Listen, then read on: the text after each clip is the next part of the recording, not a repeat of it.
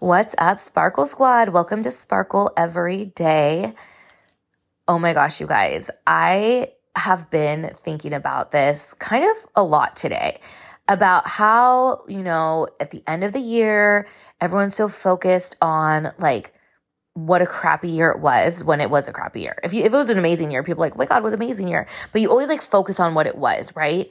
And I didn't have my best year, but I want to focus on what went well because I want to call in more of what went well. And we already know that what we focus on grows. So the people that are focusing on how bad this year went, I feel like they're just going to call in another bad year and a bad experience.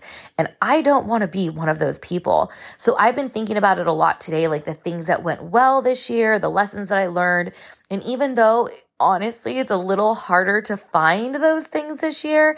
I'm still going to search for them. I'm going to make a list of them actually this evening. And I want to just really focus on that because I want to call in more of those experiences, more of that joy, more of that fun. And you know, really focus on that and let go of the things that just didn't serve me and forget about them, right? Because they're in the past and I don't want more of that energy anymore. And so I just want to really encourage you to really focus on the things that you want to continue. Focus on giving your attention to things that you want more of. And the things that you don't want more of, I highly suggest that you don't put your attention there because law of attraction is always going to like attracts like, right? So it's going to bring into your life whatever you are hyper fixated on. And so that's why, you know, it's like, wait a minute, I was just thinking of that person and here they are like calling me or, oh my God, I just was thinking about, you know, buying one of those cars and now I can't stop seeing those cars on the road. We get what we focus on. So you know, this is our really big moment, the beginning of the year, to really focus on what we want to achieve and how we want to feel, really get into the spot of feeling what that feels like. Like when I make my list, and I think about the good times from this year, I'm going to think about like, it wasn't that I went to a concert with my two best friends. It's like the fun that we had and laughing and being together and like being in a place of joy and listening to one of my favorite bands. Like, that's the feeling I want to have. Like, I get so excited just saying it to you guys.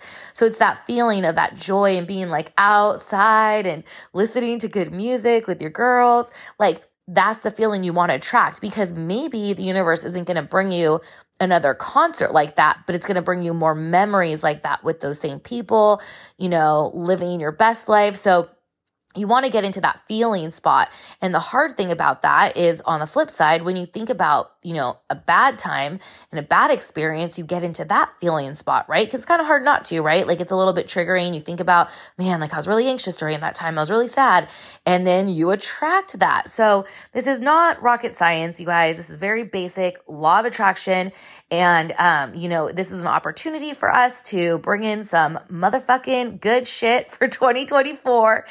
And, um, I can't wait. And I know, I know that the Sparkle Squad is going to have a lot of good things coming their way this this year. I really do. I feel it for us. I feel it for all of us. I feel it as a collective that you know, everybody is really ready for a shift right now and I know that, you know, some people feel really optimistic about this year. Some people feel very pessimistic about this year. That's always how it goes. But the good thing is we get to choose how we feel, right? So we get to choose how we're going to show up and how we're going to feel and where we're going to put our attention. So I highly suggest that you do you boo and that you decide how you want to show up this year and how you want to feel and what you want to create. So I will talk to you soon. Bye.